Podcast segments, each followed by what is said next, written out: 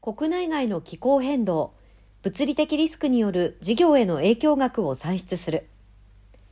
昨今、気象は激甚化しています。気候変動はビジネスの継続に大きな影響を与えています。コーポレートガバナンスコードが改定され、今年4月以降、東証プライム市場に上場する企業は、気候関連財務情報開示タスクフォースの開示が実質義務化され、各社対応が求められています。企業のサスティナビリティ部門に所属する300名を対象に、当社が実施したアンケートによると、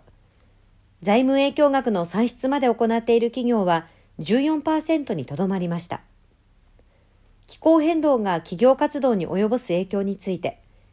定量的な物理的リスクと、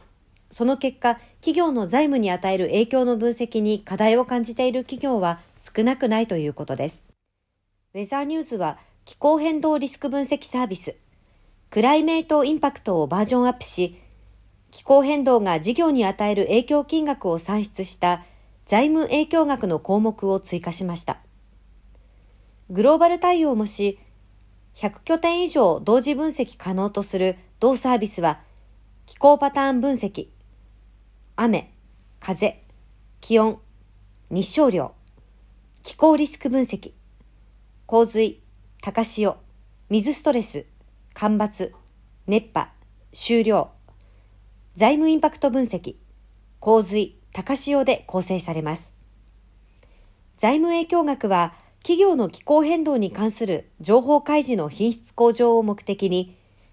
同サービスで分析した物理的リスクから算出。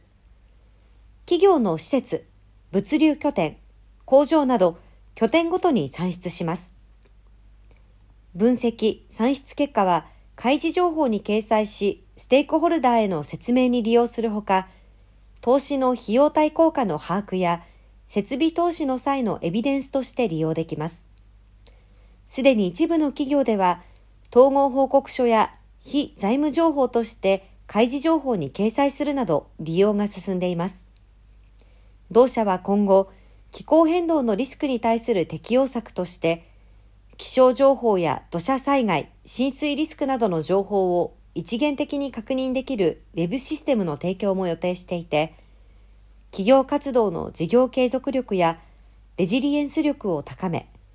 企業価値の向上をサポートしていく構えです。